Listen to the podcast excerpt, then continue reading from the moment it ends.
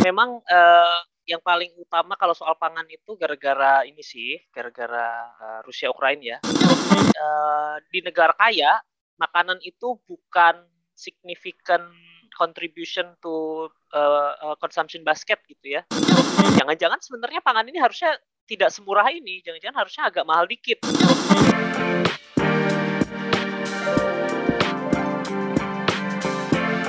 Hai sahabat TCID, kalian sedang mendengarkan podcast Suara Akademia. Ngobrol seru isu terkini bareng akademisi. Halo sahabat TCID, jumpa lagi dengan uh, kami di Suara Akademia. Jadi pada hari Kamis ini kami akan mengajak teman-teman berdiskusi nih mengenai kenaikan harga pangan global dan dampaknya juga untuk Indonesia.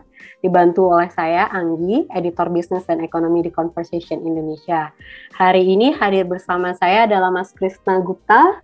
Uh, Mas Krisna ini saat ini sedang menempuh studi doktoral di Australian National University dan juga adalah dosen di APP Politeknik APP Jakarta ya Mas ya sekaligus peneliti associate researcher dari uh, Center of Indonesian uh, Policy Studies ya. Ya, Oke. Okay. Apa kabar nih Mas Krisna? Udah siap berbagi insight belum buat pendengar PCID?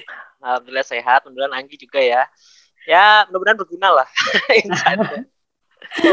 Oke okay, mas, uh, jadi mungkin makasih ya mas sudah mau hadir di episode kali ini. Jadi mungkin agar nggak terlalu lama, kita langsung aja ya mas masuk ke topik pembicaraan kita hari ini. Ya. Uh, Oke, okay, jadi jadi seperti yang kita ketahui ya mas, kita kan lagi tercekik harga pangan nih, hmm. dan mungkin yang luput dari teman-teman itu adalah bahwa sebenarnya harga pangan ini naik bukan hanya di Indonesia tapi juga di uh, cakupan global ya. Ya. Mungkin dari Mas Krisna sendiri bisa menceritakan Mas uh, sebenarnya kondisi uh, kenaikan harga pangan apa yang sedang terjadi di ranah global Mas? Uh, Oke, okay. uh, jadi pertama uh, saya baru ngecek ya beberapa hari kemarin TCID ada penulis juga ya tuh yang ngomongin uh, harga pangan global.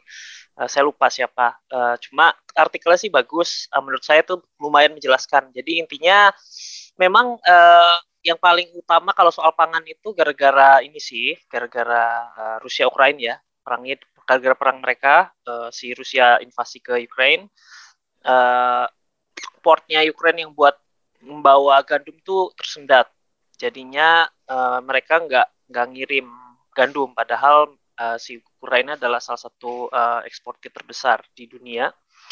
Um, terus Rusia kena itu ya, kena uh, sanction juga. Jadi mereka agak kesusahan untuk uh, bayar membayar gitu, uh, memproses transaksi internasional.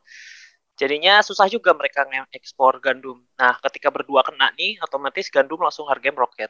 Nggak hanya itu, uh, keduanya juga salah satu produsen bahan pupuk yang penting. Indonesia sendiri 15% hmm. pupuknya itu impor dari Rusia ya. Otomatis ketika terjadi perang seperti ini uh, tersendat juga Terus ditambah lagi uh, di China juga terjadi masalah. Uh, jadi mereka masih fokus ke ini ya menangani COVID dengan cara apa uh, ekstrim ya dengan cara uh, uh, apa namanya uh, tutup uh, tutup macam-macam gitu. Dan mereka juga sudah mau ngeban ekspor pupuk dari China juga. Jadi pupuk dunia naik. Ketika pupuk bermasalah, semua ber, semua jadi ikut naik. Belum lagi kita bicara soybean ya, uh, yang ikut naik juga bahan pangan dari untuk hewan ternak. Nah, otomatis hewan ternak jadi ikut naik gitu. Jadi ketika yang inti-inti ini naik, semua naik.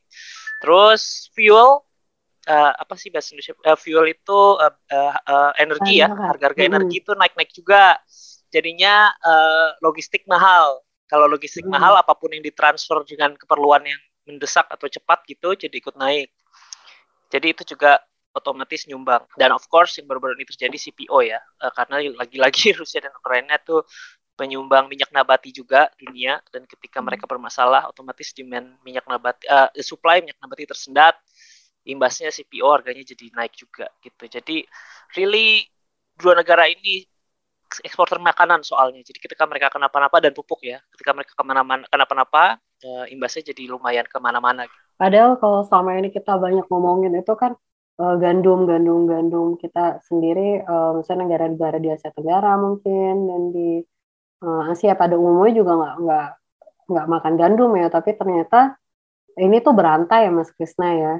Bukan cuman karena satu gandum, tapi ini ada masalah pupuk juga gitu ya. Yes, dan se sebagai pemakan nasi ya, kita sebenarnya hmm. lumayan tertolong nih, karena harga beras masih agak terkendali sepertinya ya kalau saya lihat beberapa uh, minggu terakhir ya. Harganya masih lumayan nggak separah gandum. Jadi it could be worse for us really. Kalau kita makan banyak makan oh, of course kita makan gorengan dan juga indomie ya tentu hmm. saja gandum itu penting juga buat kita. Tapi nasi yang benar-benar semua orang makan tuh naiknya belum belum parah lah. Masih terkendali hmm. sejauh ini. Jadi kita lumayan lah maksudnya masih mending daripada yang lain.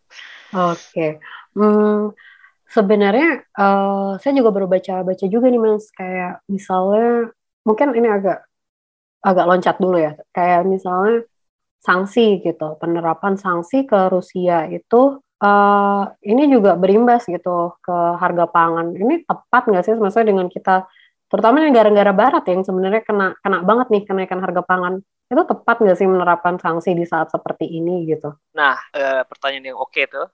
Tapi memang apa ya susah juga ya tapi di satu sisi kita bisa anggap bahwa uh, inflasi dan kenaikan harga pangan ini adalah harga yang mereka rela bayar demi hmm. ideologi yaitu belain Ukraina ya kan hmm. jadi di sisi satu sisi ya benar gara-gara ini mereka sendiri kesulitan cuma karena kes, karena mereka willing to endure kesulitan ini itu se seperti menunjukkan bahwa uh, uh, mereka ini loh care loh sama sama Ukraine bisa dibilang hmm. seperti itu. Uh, mungkin satu lagi uh, di negara kaya makanan itu bukan significant contribution to uh, uh, consumption basket gitu ya. Hmm. Jadi kalau orang kaya tuh belanja makanan tuh paling 10% dari total pengeluaran dia gitu. Hmm. Karena orang kaya, mereka bisa belanja yang lebih mahal-mahal gitu ya. Beda sama negara yang uh, belum belum kaya gitu di mana harga makanan itu adalah big fraction dari total pengeluaran mereka. Jadi ketika makan kena kenapa-napa mereka uh, langsung terkena imbasnya gitu. Hmm. sementara kalau makanan itu fractionnya kecil dari total pengeluaran ya naik sedikit bukan berat bukan masalah besar gitu mereka masih ada yang bisa dipotong gitu istilahnya hmm. tapi kalau pengeluaran kita mostly makanan mah apa yang mau dipotong udah hmm. orang isinya makanan doang kan gitu nah itu problem utama dari negara-negara yang less kaya seperti negara eh, negara-negara Afrika Utara gitu misalnya ya yang mereka sangat tergantung dari uh, gandumnya Ukraina dan mereka nggak kaya nggak seperti Eropa jadi ketika harganya naik drastis uh, berbahaya sekali tuh untuk mereka bisa dibilang seperti itu. Uh, jangan lupa ya climate change juga uh, good contributor ke krisis pangan sebetulnya. Dari tadi memang hmm. saya bicara Ukraina mulu uh, karena memang mereka besar sekali dampaknya. Cuma hmm. uh, di satu sisi soybean itu lebih karena di US tuh sama di Brasil kalau nggak salah productionnya drop dan itu karena iklim. Kita cabai juga kalau nggak salah gara-gara iklim deh. Tapi saya harus cek lagi. Kalau di berita banyak yang bilang cuaca yang yang kurang baik membuat panen kita berkurang. Jadi memang climate change itu sebenarnya apa ya penjahat utama yang harus kita lawan gitu. Tapi sekarang malah ditambah Ukraina Rusia jadi agak-agak sayang karena akibatnya kita jadi harus mendivert effort kita ya ke situ juga. Padahal harusnya sebenarnya climate change ini yang yang paling bermasalah, yang paling berbahaya untuk untuk food security kita untuk saat ini menurut saya pribadi. Berarti masalah ketahanan pangan ini tuh uh, sebenarnya faktor utamanya itu adalah uh, climate change, tapi yes. somehow kita terdistraksi juga nih karena Rusia Ukraina gitu ya. Uh -uh. Jadi hmm. double masalahnya gitu. Pertama hmm. Rusia Ukraina sendiri adalah masalah yang harus kita bereskan. Di sisi satu lagi kita jadi harus bereskan dia. Padahal sebenarnya effort kita bisa untuk climate change. Jadi jadi double double problem untuk food security ini perangan. Hmm, Oke. Okay. Uh, eh, kalau cabai kalau nggak salah tuh sama ini juga mas ada hama. Oh iya, uh, iya. Penyakit hama gitu kalau nggak salah baca dia. Oke, okay. sama. Uh, So sebenarnya ada pertanyaan tapi mungkin saya simpan untuk terakhir ya terkait ini. Nah, ya. hmm, ini itu kan sebenarnya dampaknya kan global ya Mas ya dan istilahnya mungkin kayak di negara maju dampaknya lebih ke inflasi ya dan dan eh, inflasi-inflasi yang kok saya baca-baca ngeri juga ya karena oh ada ancaman resesi global lah, inilah, itulah dan penyebabnya konon dari harga pangan yang lain ikut naik gitu Mas. Ini tuh uh, dari sisi ekonomi seberapa bahaya sih dampaknya kenaikan harga pangan dan inflasi ini ke uh, perekonomian global termasuk ke negara berkembang seperti Indonesia? Oke, okay. kalau kita bicara inflasi secara umum seperti saya bilang tadi ya, makanan itu bukan masalah utama justru bagi negara hmm. maju. Tapi memang inflasi itu masalah besar dan bukan mainly karena food. Makanan ya, tapi uh, inflasi itu mostly terjadi karena ada supply bottleneck dan juga ada demand yang yang well terinflasi. Jadi hmm. kalau di negara maju kan mereka sangat generous ngasih duit gitu ya. Uh, ketika COVID kemarin terutama. Jadi Joe Biden kan ngasih berapa saya lupa tuh, tapi banyak banget lah Uh, jadi orang Amerika punya banyak duit, dikasih gratis sama diperinin lah sama central banknya uh, eh, US. Eropa juga cukup generous. Bahkan beberapa ada yang ngambil saving ya, seperti misalnya ngambil pensiunan gitu untuk untuk bertahan hidup. Hmm. Nah, jadi di satu sisi demand terboost, apa permintaan ditingkatkan gara-gara itu, hmm. uh, dan karena US production capacity-nya tidak sebesar demand-nya, dia tentu saja mengisinya dengan impor impornya dari mana? Well, mostly dari Cina ya kan. Mm-hmm. Nah, ketika terjadi masalah di Cina, otomatis apa yang mereka beli juga berkurang gitu. Mereka punya duit, tapi barangnya nggak ada. Nah, jadi terjadi dua dua tekanan di sini, demand dan juga ya demand yang naik dan juga supply yang drop gara-gara mereka kesulitan untuk gara-gara supply chain bottleneck itu. Ingat kan yang kemarin sempat ada chip shortage lah gitu. Hmm. Terus Shanghai lock, lockdown padahal itu adalah salah satu uh, business sport di dunia ya uh, apa pelabuhan paling paling busy dan juga ada Great Resignation um, alias uh, unemployment sangat rendah sekarang di US jadi hmm. uh, perusahaan tuh kesulitan bahkan cari orang yang mau kerja gitu hmm. akibatnya apa sopir truk susah dicari uh, tenaga pelabuhan susah dicari gitu jadi terjadi bottleneck di port mereka sendiri juga gitu di portnya US sendiri juga. Jadi terjadi dua dua tekanan di situ. Uh, jadi bahkan makanan itu bukan yang utama malah ya, tapi gara-gara ini basically. Sehingga inflasi naik. Uh, hmm. mainly ya karena mereka nggak punya cukup supply, demandnya terlalu tinggi. Sekarang sudah mulai di stop tuh uh, uh, insentif yang dikasih sama US dan EU juga to some extent dan mereka otomatis harus naikin suku bunga untuk mengendalikan inflasi ini. Uh, ketika suku bunga dinaikkan, maka dampaknya ke mana-mana. Uh, di Indonesia sendiri ya, oh well, mainly uh, karena uh, jadi intinya mereka tuh kesusahan lah untuk menangani inflasi ini sehingga harus mengenerate recession dengan cara meningkatkan interest rate. Ketika interest rate naik, dampaknya ke kita apa? Amerika itu kan segede gitu ya. Amerika juga salah satu tujuan ekspor utama Indo. Jadi kalau mereka ngerem belanja gara-gara interest rate naik, kita juga kesusahan karena hmm. ekspor kita yang ke US nih pasti terdampak. Gak, gak mungkin nggak.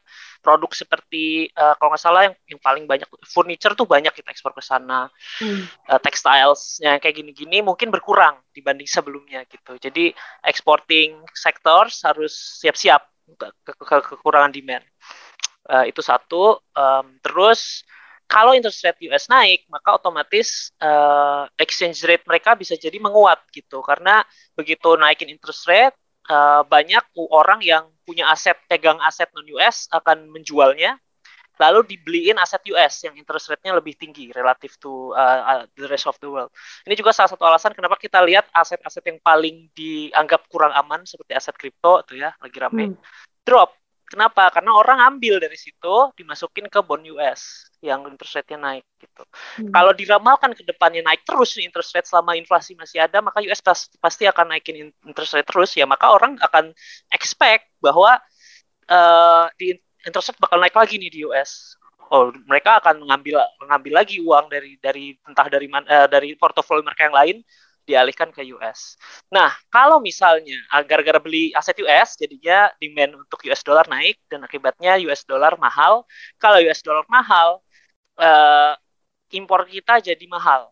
Uh, jadi relatif tuh dolar US-nya eh Indonesian rupiahnya jadi murah gitu ya. Hmm. Akibatnya impor jadi mahal. Jadi nanti akan merembet ke impor yang lain. Semua makanan yang kita impor itu bisa jadi naik juga gara-gara mata uang yang melemah di Indonesia.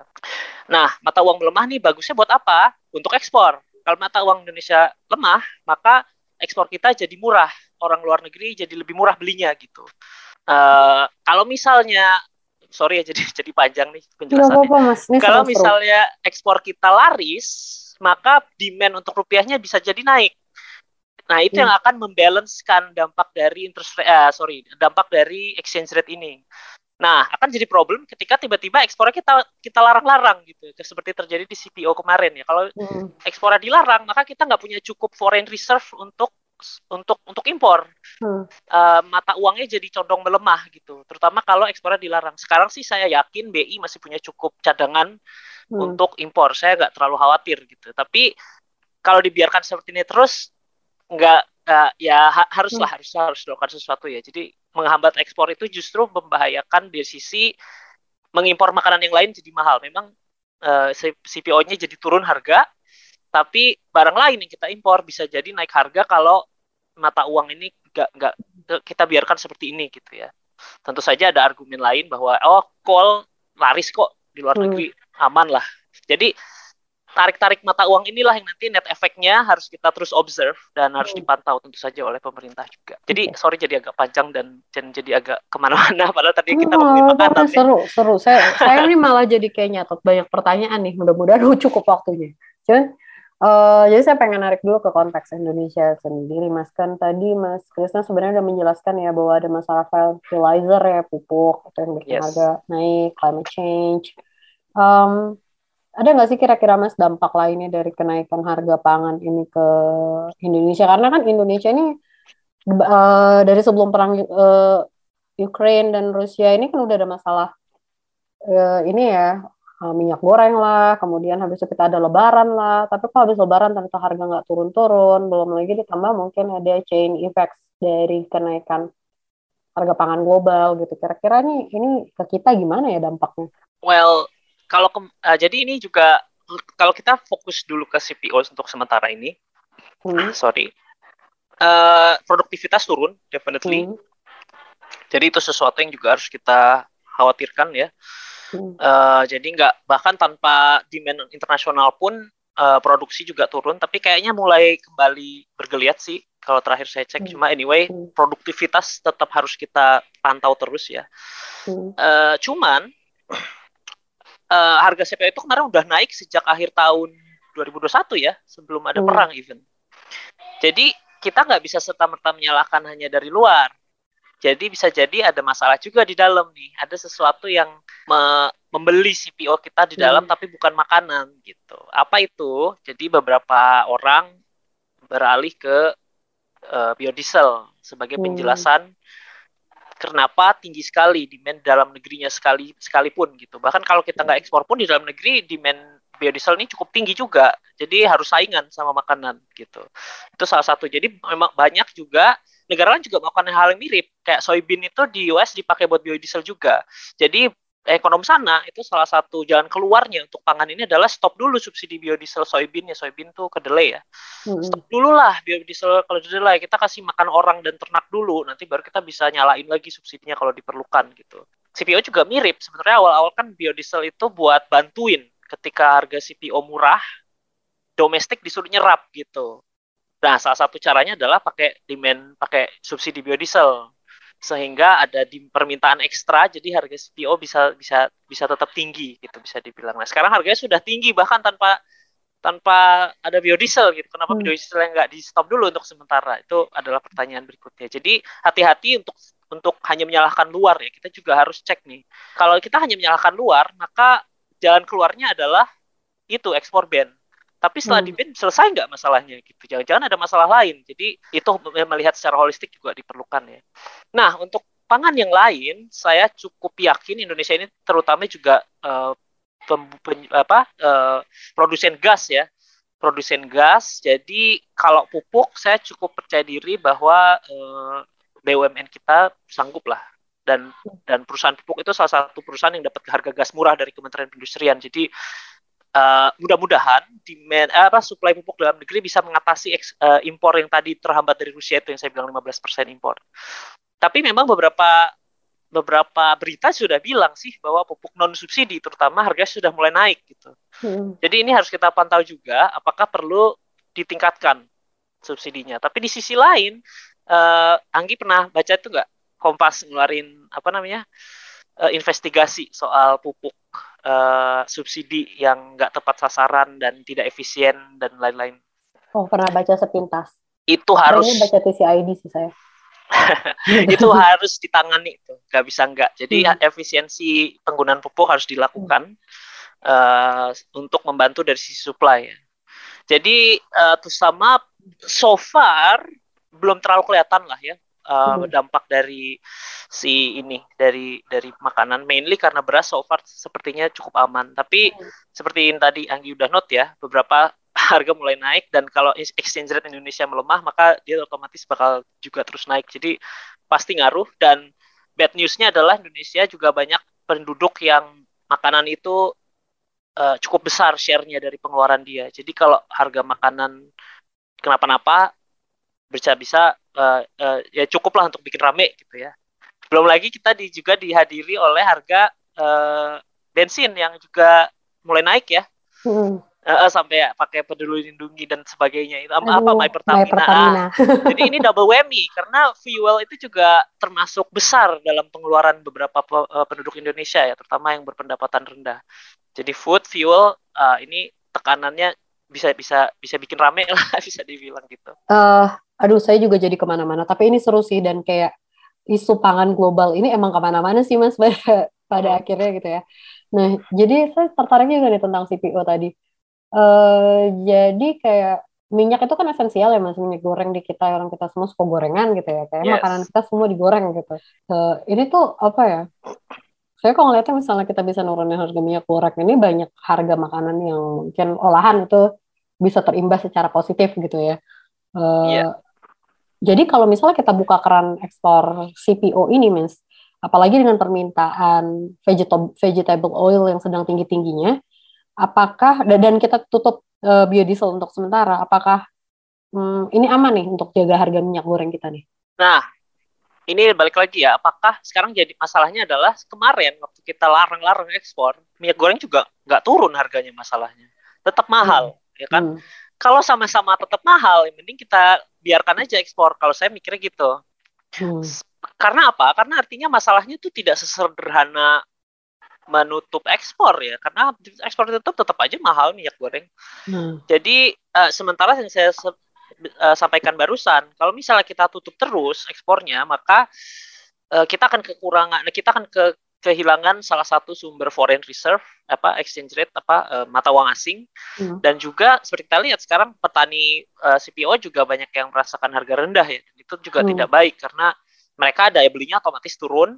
Hmm. dan supply CPO bisa jadi di jangka yang agak menengah berkurang gitu. Karena orang ya ngapain? Saya panen orang nggak dibeli kok dengan harga yang saya mau gitu. Jadi masalahnya di situ. Nah gimana uh, kalau misalnya ditambah dengan uh, berhenti di biodiesel untuk sementara saya rasa mendingan uh, biarkan aja diekspor dan hmm. sudah dilakukan pembatas uh, apa namanya apa tuh namanya uh, bea bea keluar ya dikenakan hmm. bea keluar kan jadi mereka ekspor pun harus bayar ke pemerintah sekian persen nah duitnya bisa dipakai untuk buffer bagi penduduk yang uh, merasa bahwa minyak goreng itu terlalu mahal. Okay, Namun okay. di sisi lain uh, ada ada juga beberapa orang yang menganggap bahwa mahalnya minyak goreng ini kalau misalnya uh, income bisa income masyarakat bisa sedikit di buff itu sebenarnya nggak ada masalah bukan nggak ada masalah hmm. ya maksudnya ini akan memaksa orang untuk berubah beralih pattern konsumsinya gitu. Oke. Okay. Uh, masalahnya minyak goreng itu tidak terlalu baik untuk kesehatan unfortunately ya meskipun enak ya dan sulit untuk beradaptasi saya saya sendiri juga salah satu fans dari uh, gorengan gitu ya. Dan kalau gorengan mahal saya akan berhenti beli gorengan dan mungkin saya akan beli yang lain yang hmm. mungkin lebih sehat gitu. Jadi ini salah satu cara ya meskipun rebus-rebus waktu itu siapa namanya? Bu Mega ya? Yeah. yang bilang rebus aja. Well I mean oke okay, it, it was cringe tapi nggak salah sih maksudnya rebusan memang lebih sehat. Jadi jadi well well anyway ini agak susah di di, di, di, di navigasi memang. Saya agak simpati juga dengan pemerintah karena ini lumayan sensitif ya. Apalagi kalau pemerintahnya bukan pemerintah yang disukain orang-orang gitu. Jadi ngapain aja pasti salah gitu ya. Hmm. jadi jadi makin serba salah gitu. Saya saya agak simpati juga. Tapi uh, ada chance uh, bukan bukan chance ada opportunity ada kesempatan untuk kita mengubah perilaku konsumsi dengan dengan dengan cara yang benar gitu ya. Uh, misalnya di dengan buff buff income seperti yang saya bilang tadi. Jadi meskipun hmm. minyak goreng naik, tapi kalau income-nya dibantu, maka secara daya beli sama gitu. Dan secara minyak goreng memang jadi lebih mahal, tapi yang lain jadi terasa lebih murah kalau uh, daya belinya dibantu. Dan ini yang bisa membantu kita untuk beralih beralih eh, pola konsumsi. Uh, soal pupuk, saya juga dapat pandangan yang mirip dari teman saya di di Chips Mas Adit yang yang yang fokus hmm. di produs bagian produksi ya. Kalau hmm. pupuk mahal, pupuk yang mahal tuh pupuk yang pakai bahan kimia, pupuk urea gitu-gitu loh, yang hmm. basisnya nitrogen. Yang sebenarnya ya, secara ya, yang hmm. secara jangka panjang tuh buruk sebenarnya buat tanah. Hmm. Uh, jadi ini bisa jadi kesempatan kalau benar kita uh, uh, kalau kalau pemerintah berhasil ya untuk beralih ke pupuk yang lebih safe untuk tanah seperti pupuk kandang misalnya. Jadi ada kesempatan juga sebenarnya di di dalam masalah ini semua gitu. Sekarang tinggal gimana pemerintah memainkan kartu yang mereka punya. Jadi nggak all doom and gloom, kita juga punya apa ya kesempatan untuk beralih ke pola konsumsi yang lebih baik, terutama karena climate change basically adalah musuh yang paling harus kita beresin sekarang gitu ya. Jadi uh, pas banget nih lagi ngebahas ini uh, ketahanan pangan kan jatuhnya ya Mas ya. Uh, kebetulan tuh uh, tadi baru aja tadi pagi saya nerbitin artikel terjemahan uh, mengenai globalisasi pangan. Tolong teman-teman diklik ya biar kliknya tambah banyak ya. Ini tuh uh, sebenarnya apakah ini waktu yang mungkin tepat untuk kita untuk merefleksi karena kan kayaknya satu negara sangat bergantung pada pangan dari negara lain gitu ya kita bergantung hmm. pada uh, um, negara-negara Afrika Utara uh, Timur Tengah bergantung pada gandum dari uh, Ukraine misalnya kemudian yeah. uh, ikan dari Cina dan uh, sebagainya jadi begitu ada kondisi seperti ini langsung kalang kabut semua gitu ya. Kita bergantung hmm. bawang putih juga dari Cina kayak gitu. Nah, jadi uh, pengen tahu aja sih pandangan Mas Krisna soal globalisasi pangan ini.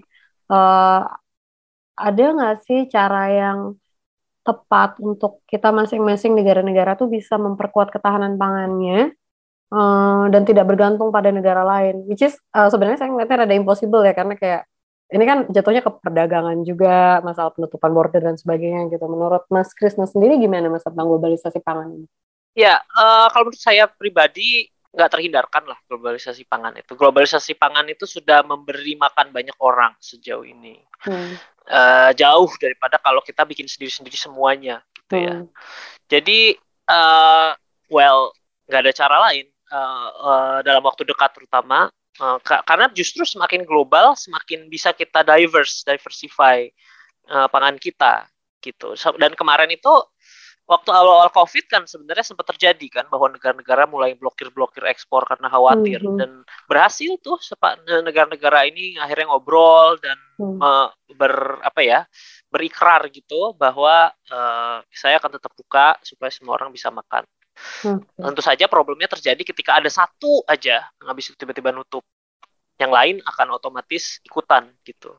Hmm. Jadi ah ya memang uh, susah lah ya untuk untuk keluar dari globalisasi pangan ya partially karena sebenarnya baik-baik aja globalisasi pangan itu malah bagus. Hmm.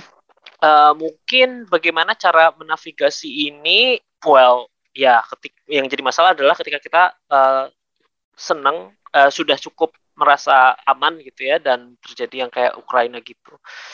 Well, udah pasti harga-harga otomatis naik. Ini adalah sesuatu yang berbahaya juga. Hmm.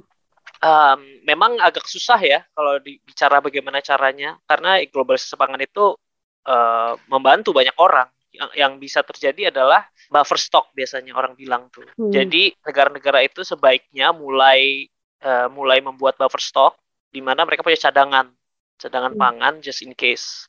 Apalagi zaman sudah banyak ini ya, banyak cara untuk mempreserve uh, bahan-bahan pangan gitu. Pakai kulkas, dikeringkan gitu. Mungkin hmm. salah satu salah satu makanan kita yang paling terkenal itu rendang itu kan basically kayak gitu kan. Kita bisa hmm. bikin daging sapi yang bisa bertahan berbulan-bulan gitu. Hmm. Nah, buffer stock ini yang yang banyak negara mulai melupakan gitu ya saking terlenanya sama globalisasi pangan itu uh, macam-macam even bukan hanya globalisasi pangan jadi salah satu cara adalah buffer stock dan Indonesia is well equipped to some extent kenapa hmm. karena kita punya bulog ya uh, hmm. dan juga Badan Pangan Nasional ini adalah tugas kedua institusi ini untuk gimana caranya punya buffer stock yang baik, memanage gitu, uh, yang mana yang dikeluarin, kapan, hmm. seperti itu. Jadi jadi itu mungkin ya cara yang paling paling efektif paling tidak untuk sekarang. Ya tiba-tiba aja saya jadi kayak pusing sendiri nih mas, bukan karena penjelasan mas Krisna ya, tapi kayak kok kayak kita lagi ngadepin climate change, tapi isu yang ada sekarang uh, dan terkait pangan juga itu meng makin mengancam masalah perubahan iklim ini. Misalnya kita misalnya kita ekspor CPO gitu, itu bisa membantu untuk ke memenuhi kebutuhan pangan dari sisi minyak uh, uh, dari sisi vegetable oil ya gitu misalnya. Oh iya, iya, iya. Terus kayak tapi di satu sisi kita butuh renewable energy. Terus uh, kayak terus gimana ya? Uh, paham kan ya Mas maksudnya? Iya, iya, iya. Well, uh, ini itu, double edge sword gitu loh Mas. Iya, iya. Ini ini poin yang menarik. Memang banyak yang yang yang sudah menganggap ya bahwa pola konsumsi kita manusia pada umumnya ini sudah di luar batas sustainable planet gitu. Hmm. Jadi pangan murah sekarang ya bisa jadi sebenarnya harga ada harga yang nggak dihitung di situ gitu kan. Hmm. hmm. Soal tanah yang semakin buruk kualitasnya, yang kayak gini, hmm. jangan-jangan sebenarnya pangan ini harusnya tidak semurah ini, jangan-jangan harusnya agak mahal dikit gitu. Hmm. Uh, mungkin banyak yang udah tahu ya, sekarang banyak malah banyak kan orang yang obesitas daripada orang yang yang kelaparan gitu. Jadi uh, bisa jadi sih sebenarnya semua ini adalah proses untuk me mengkoreksi overkonsumsi kita hmm. untuk pangan salah satunya. Cuma ya of course ketika harga naik kan orang rame gitu ya. Padahal hmm. bisa jadi harga murah itu uh, tidak sustainable gitu. Sekarang problemnya adalah kalau buat kita ya, buat Indonesia, problemnya adalah ya banyak orang yang memang belum kaya tapi udah keburu unsustainable konsumsinya gitu loh. Mm-hmm. Nah ini ini uh, salah satu isu juga ya di ekonomi yaitu soal inequality di mana ya terlalu banyak orang yang terlalu kaya lah bisa dibilang kayak gitu ya bukan mm-hmm. terlalu banyak malah terlalu sedikit relatif tuh orang-orang yang tidak kaya gitu. Yeah. Nah jadi ini ini salah satu bagaimana caranya mengarahkan pangan itu bisa tepat sasaran gitu ya. Mm uh, jangan sampai salah sasaran. Tentu saja saya nggak bilang orang gendut itu berarti overkonsumsi, nggak juga. Malah hmm. banyak juga kan yang karena mereka nggak punya nggak bisa konsumsi yang lain, jadi konsumsinya karbo terus gitu. Hmm. Malah hmm. malah nggak nggak sehat gitu ya. Nah hmm. hal-hal seperti ini, jadi redistribusi sih mungkin justru harusnya saya, saya sebut duluan ini sesuatu yang juga sangat penting ya. Bagaimana caranya overconsumption ini pindah dari orang yang yang memang sudah unsustainably consume things ke orang yang masih diperlukan. Ini debat climate change ini ra selalu rame karena negara maju private jetnya udah banyak gitu. Sementara negara yang belum maju listrik aja biar pot, tapi disuruh mengurangi emisi kan susah ya. Kita masih hmm. menuju pe pengen kayak kamu loh, enak aja kamu bisa naik hmm. private jet tiap hari kok. Saya yang disuruh diet kan gitu. Nah, hmm. ini juga salah satu challenge. Gimana caranya kita bisa share dengan lebih baik resource yang ada di planet ini. Hmm, dilemanya negara kelas menengah ya mas. Iya, exactly. Hmm. Oke, okay. um, jadi saya juga penasaran ini mas. Um, karena ini uh, di konteks global ya mas. Kalau kita ngomongin konteks global, ke, tadi kan untuk di konteks dalam negeri kita udah misalnya uh, bikin uh, buffer stock atau ya masalah kayak uh, ganti pola konsumsi gitu. Nah kalau di tingkat global ini inisiasi apa sih yang perlu dilakukan? Misalnya organisasi apa yang perlu uh, berperan gitu? Kayak PBB kan kemarin sempat menunjuk uh, satu komisi yang termasuk ada Presiden Jokowi di situ ya untuk me, me, menangani masalah harga pangan gini gitu. Cuman kayak uh, dari inisiasi global sendiri apa sih yang bisa dilakukan mas dari oleh negara-negara? Iya, uh, sebenarnya kalau pangan itu sudah ada ya uh, organisasi yang dibiayai untuk mendistribusi bahan pangan ke negara yang uh, belum terlalu kaya gitu. Hmm. Aduh, apa namanya ya lupa. Jadi itu salah satunya uh, bisa dilakukan. Jadi kayak inilah ya kayak Global Vaccine Alliance itu yang beli vaksin dari negara maju terus hmm. didistribusikan. Mungkin peran yang sama bisa dilakukan uh, untuk pangan. Dan hmm. sudah sebenarnya sudah dilakukan. Nah, yang kedua tentu saja stop ban ekspor. Jadi hmm uh, harus harus harus ngobrol bersama ya negara-negara ini. Uh, bahwa kalau masalahnya kan ketika yang satu stop yang lain stop akibatnya apa? Indonesia cuma punya CPO tapi nggak punya yang lain-lain gitu ya. Percuma negara lain yang punya lain-lain tapi nggak punya minyak goreng juga percuma gitu. Jadi hmm. memang harus trade harus diatasi bersama lah masalah ini harus dipikul bersama. Sama-sama naik pasti udah pasti naik semua pasti naik. Sekarang gimana caranya pemerintah domestiknya ini bisa mengakomodir yang, yang tadi itu ya bagaimana caranya ngebuffer tapi yang jelas larangan-larangan itu biasanya mengalah bikin semuanya rugi. Hmm. Uh, jadi harus koordinasi lah. dan ini yang harusnya dilakukan pertama kali gitu daripada larang-larang ya justru yang pertama harus ngobrol dulu sama tetangga-tetangga kita ya apalagi kita kan lagi jadi presiden G20 nih hmm. ini sebenarnya saat yang paling pas untuk ngobrol bareng-bareng untuk menyelesaikan hmm. masalah pangan ini ya kan uh, itu satu. Dan tentu saja yang kedua yang sekarang sudah terjadi sih. Bahwa negara-negara maju itu banyak yang uh, kebanyakan beli eh, US sih sebenarnya ya bukan hmm. yang lain. Kebanyakan beli barang kebanyakan ngutang dia itu kan. Hmm. defisit terus uh, dia ke ngeprint uang terus dan dia bisa melakukan itu karena global reserve currency ya. Yang ini juga mungkin perlu didisiplinkan lah sedikit gitu. Tapi susah lah ya kalau US mah terserah mereka tapi mungkin kita bisa bisa bisa yes, ini bebas. sedikit. Tapi sekarang kan mereka jadi terpaksa motong ya kan gara-gara inflasi hmm. jadi well uh, silver lining mungkin to some extent. Tapi ya koordinasi internasional biasanya adalah sesuatu yang paling sering saya gaungkan gitu ya uh, untuk mengatasi masalah kayak gini. Tentu saja mungkin tidak terlalu berhasil, but well, at least ada usaha. Jadi emang kayaknya uh, ini tuh masa teguran ya mas, masa kalau penjualan saham ya memang waktunya koreksi gitu ya ah, sebenarnya. Ah, iya. Kayak kayak ya termasuk ke US sendiri karena pada akhirnya ya mau seraksasa-raksasa apa pun juga utangnya dia gede kan ke Cina yes. terutama terus kayak uh, ironically ya ke China terus kayak kayak apa ya namanya pada akhirnya mereka juga harus uh, membenahi kondisi ini dan uh, otomatis akan berimpas juga ke negara-negara lain gitu karena uh, hopefully secara positif gitu kan ya Iya, wah saya bisa bicara sejam sendiri lagi buat global current account imbalance. Tapi mungkin buat kapan-kapan itu. Aduh, buat eh, ini mas uh, dijadwalkan lagi untuk ngomongin ini. Gak karena karena masalah uh, itu kan juga penting ya. Eh, tapi kita balik ke pangan dulu deh mas. Iya iya, ini juga nah. penting nih pangan. Oke, okay. jadi um, misalnya dalam forum G20 ini, G20 ini kan sebenarnya perwakilan um, 20 negara dengan GDP terbesar gabungan antara negara maju dan berkembang ya gitu.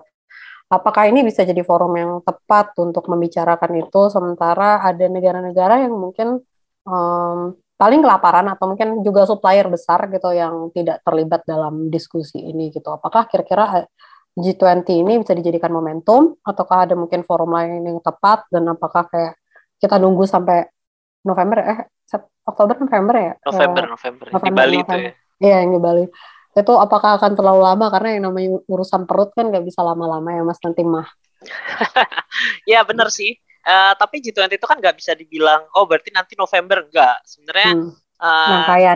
Uh, uh, tim-tim tim kerja tim kerjanya itu udah udah mulai udah kerja dari sekarang gitu. Hmm. Dan chip chip salah satu yang terlibat di bagian pangan gitu. Jadi hmm, Oke, okay. gimana tuh Mas? Uh, jadi um, kalau forum sih saya rasa G20 ini kan udah 80% global GDP lah ya. Jadi mungkin yang yang paling pas sebenarnya event ya. Hmm. Uh, tentu saja kita juga bisa pakai ASEAN ya. Uh, hmm. karena kita juga banyak yang uh, inter intern ASEAN sebenarnya hmm. uh, food trade-nya sama Jepang, Korea dan China of course. Uh, jadi bisa di situ, tapi saya rasa justru ya memang harus dimanfaatkan sih yang yang yang G20 sekarang ini sih. Hmm. Uh, um, ya kayaknya nggak nggak ya sebenarnya sih kapan aja kita bisa ya ngobrol sama sama yang lain. Kalau nggak salah dulu juga sempat ini kan udah ada forum G20 waktu awal-awal COVID itu yang memastikan trade yeah. tetap dibuka. Itu bisa kok meskipun bukan nggak ada presidensi atau apa pun gitu ya. Hmm. Uh, sekarang juga harusnya bisa nggak ada nggak ada problem dan seperti kita tahu negara majunya yang mengontrol international finance kemarin bisa-bisa aja mereka sanction Rusia tuh dengan mudah ya kan hmm. uh, uh, pasti dan mereka uh, yang mendanai uh, uh, agensi-agensi seperti IMF dan PBB jadi harusnya bisa lah kita kita gunakan semaksimal mungkin forum ini. Oke, okay, oke. Okay. Uh, eh, kalau dari Mas Krisna sendiri dengan posisi sekarang yang harga pangan lagi tinggi-tingginya, negara juga lagi pusing, mas maksudnya masing-masing negara juga lagi pusing mikirin urusan domestiknya, plus mikirin uh, Russia, Ukraine. Uh, outlooknya gimana nih Mas masalah harga pangan ke depannya? Apakah nah, kita udah sampai puncak belum nih?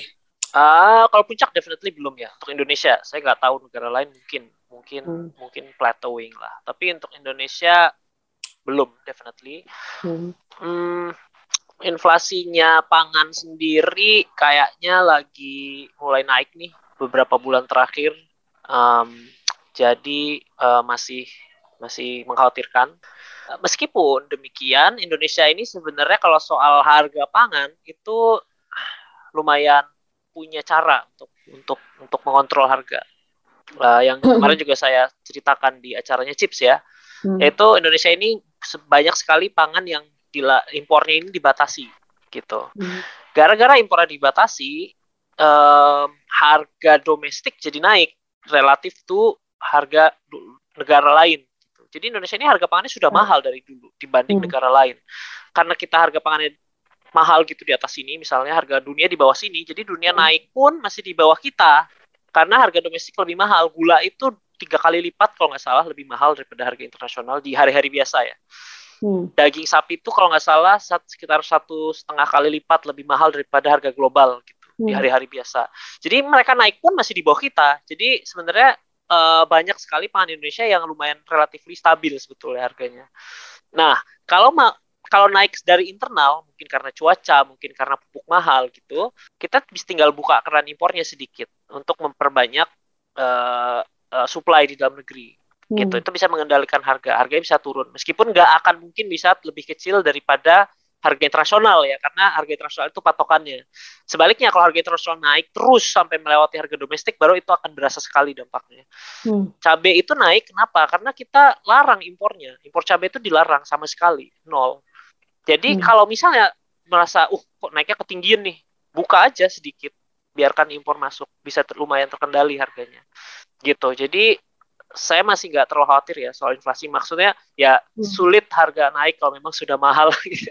Hmm. memang sudah dari dulu kita harga makanannya memang sudah mahal dari dulu. Gitu. Jadi kalau hmm. internasional naik pun kita masih sudah keburu mahal dari awal memang.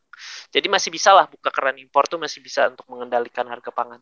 Tentu saja kecuali CPO ya karena kita eksportir bukan bukan importir. Hmm. Dan harga luar negeri ya yang yang naik gitu. Kalau hmm. CPO agak susah, tapi kalau yang lain yang larang yang kita larang impornya masih bisa kita kendalikan dengan cara seperti itu. Ada satu poin menarik yang jadi catatan saya tadi, yang kebetulan nih kayak mau mengulangi artikel yang saya baca tadi pagi itu, Mas. Kayak kalimatnya Mas Krisna yang mengatakan bahwa mungkin harga pangan itu tidak seharusnya semurah ini gitu. Nah, itu tuh um, saya sepakat dengan itu gitu mas. Mungkin kan kita kayak negara-negara di dunia itu berusaha untuk menurunkan harga pangan uh, membuat murah dengan mengimpor dengan ini itu. Nah ketika harga ini terkoreksi ini mungkin uh, it might sound like a silly question mas but nggak saya penasaran aja sih ketika harga-harga ini terkoreksi apakah masyarakat di dunia ini mampu membelinya begitu? Bagaimana cara mengangkat uh, apa ya kapa kapasitas ekonomi kita untuk bisa sampai ke titik itu gitu. Kita yes. as in Indonesia and the rest of the world ya. Ya, yeah. uh, ya yeah, good question. Dan uh, lagi-lagi saya akan uh, ber apa ya consult to the fact that kita ini agak-agak unequal ya di dunia ya. Hmm. Jadi kita tahu banyak masyarakat yang kesulitan makan saja sulit, tapi kita juga tahu ada masyarakat yang makan itu mungkin cuma 0,0001 dari pengeluaran hmm. dia gitu. Hmm. Dia tiap hari naik dia naik private jet sekali mungkin bisa beliin bakso satu kampung kan gitu. Sekarang gimana caranya orang yang bisa naik private jet sekali ini bisa mengalirkan uangnya untuk beli bakso satu kampung untuk orang yang nggak nggak perlu nggak nggak nggak punya uh, cukup uang ini gitu. Hmm. Jadi kuncinya uh, by the way pangan murah itu kan partially karena kita menggunakan cara yang unsustainable seperti pakai pupuk nitrogen yang produksinya produktivitasnya mungkin tinggi tapi di jangka panjang mengurangi kemampuan tanah ya kan ya kayak gini-gini nih ini yang bikin murah sebetulnya salah satunya dan kalau terkoreksi balik lagi uh, selama ini ketika harga pangan bisa uh, murah dan beberapa korporasi bisa bisa dapat profit kenapa uangnya tidak bisa digunakan oleh negara ya of hmm. course hmm. kan itu punya firms ya cuma kan maksudnya negara ini harusnya punya kemampuan untuk mengekstrak uh, good enough tax gitu dari orang yang berlebihan ini. Jadi hmm. sistem ini yang yang harusnya berjalan gitu. Ini ini juga salah satu alasan kenapa di welfare welfare state itu nggak terlalu khawatir mereka ya kan. Hmm. Karena ini partially. Jadi mungkin challenge-nya itu ya yang yang Mbak Anggi bilang tadi ya bagaimana caranya orang yang berlebih itu bisa berkontribusi untuk membantu yang kesulitan ini gitu. Hmm. Uh, memang agak sedikit masalah zaman sekarang ini lagi ada problem di mana uh, firms itu makin kuat dan share income itu yang ke labor ini makin sedikit. Ini juga salah satu alasan kenapa daya beli labor eh, labor apa buruh ya pekerja hmm. daya beli pekerja ini nggak naik-naik. Ya itu salah satunya karena itu ya ini lagi lumayan ramai juga nih di di literatur ekonomik soal share dari labor versus share dari uh, kapitalis ya terutama di negara-negara yang duitnya tuh datang dari inovasi dari R&D yang orangnya sedikit tapi uangnya banyak gitu sehingga negara yang labor intensif ini kesulitan. Nah, isu-isu seperti ini jadi ini lebih dari isu harga makan yang jadi mahal gitu. Ini ini balik lagi ke soal redistribusi, masalah redistribusi, masalah hmm. keseimbangan daya beli ya.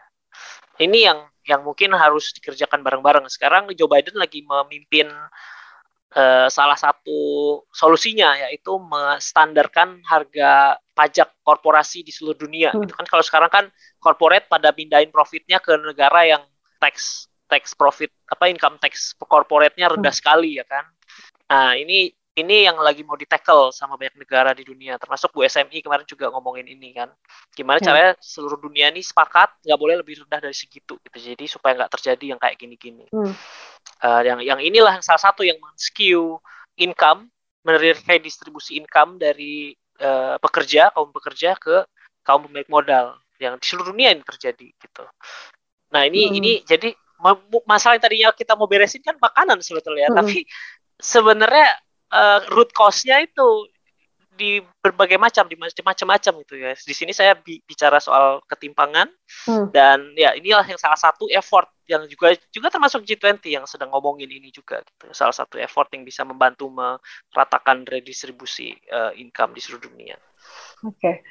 Uh, eh, jadi uh, saya barusan dapat pesan dari produser kita bahwa waktunya sudah mau habis. Uh, mungkin saya summarize sedikit ya. Saya masih banyak banget pertanyaan sebenarnya. Summarize sedikit bahwa basically kalau kita ngomongin global uh, food chain ini adalah kita um, permasalahan tuh sebenarnya banyak yaitu ada masalah ketimpangan global, kemudian ada masalah climate change dan um, ada masalah uh, perang juga yang mengganggu distribusi yes. ya. Kemudian um, masalah ini itu adalah well ini mungkin waktunya untuk koreksi gitu untuk koreksi dan mungkin penyelesaian yang bisa dengan buffer zone dan untuk mem memanfaatkan forum-forum um, multilateral juga gitu ya. Yes, betul. Dan uh, like uh, penekanannya juga tidak menutup harus perdagangan ya Mas ya. Iya, betul. Nah, Oke, okay. uh, mungkin ada pesan nggak Mas untuk uh, pendengar nih terkait dengan masalah harga pangan global ini kira-kira ada yang pengen disampaikan, ada tips trick or something? uh, yeah, I mean siap-siap nabung. Kurang-kurangi beli yang yang tersier-tersier gitu ya. Mm. Uh, karena agak-agak uh, agak-agak sepertinya outlooknya tidak terlalu cerah nih. Mm. Dan terus berdoa supaya pemerintah kita bisa ngatasin ini karena memang masih banyak ke PR itu sebenarnya masih banyak di inefisiensi ya kayak tadi uh, investigasinya uh, kompas di pupuk, di bibit juga bermasalah. Hmm. Kalau yang gini-gini aja bisa kita beresin mungkin aman lah. Mungkin kita nggak perlu terlalu ter, uh, terlalu memikirkan yang di luar-luar sana. Jadi hmm. dukung terus pemerintah untuk berbenah gitu ya dan of course pesan untuk pemerintah please do not disappoint us gitu aja sih paling. Oke, okay, Mas. Oke, okay, uh, eh, jadi mungkin uh, teman-teman sekian dulu ya obrolan uh, seru dari kami ini. Jika teman-teman ada pertanyaan lanjutan, mungkin apa boleh mas tanya melalui sosial medianya mas, media oh, sosial. Gitu. Saya kadang-kadang nge-tweet di Twitter, nge-tweet ya di Twitter ya. Iya, mas, uh, masa di Instagram ya. Terus, iya, uh, uh, E D K R I S N A Imet Krishna. Uh, go ahead, uh, mention me, tanya apa aja boleh. Imet Krishna ya mas. I M E D Krishna. Oke. Okay. K R I S N A ya. Oke, okay, sip. Uh, saya kadang-kadang nge-tweet yang serius tapi mostly bercanda sih. Jadi unfollow ya kalau saya lagi bercanda. Oke mas, nanti saya follow juga uh, kalau ingin. Oke, okay, uh, teman-teman juga jangan lupa follow The Conversation Indonesia di berbagai platform. Kami hadir di Instagram, Twitter, Facebook, dan juga TikTok. Jangan lupa juga cek website kami untuk melihat berbagai artikel menarik. Ada tulisan Mas Krisna juga nih. uh, dan langganan newsletter kami Nawala TCID untuk mendapatkan rangkuman berita hangat. Oke, makasih banyak ya Mas Krisna dan uh, stay tune ya teman-teman untuk episode berikutnya dari uh, editor-editor kami yang lainnya. Sampai jumpa.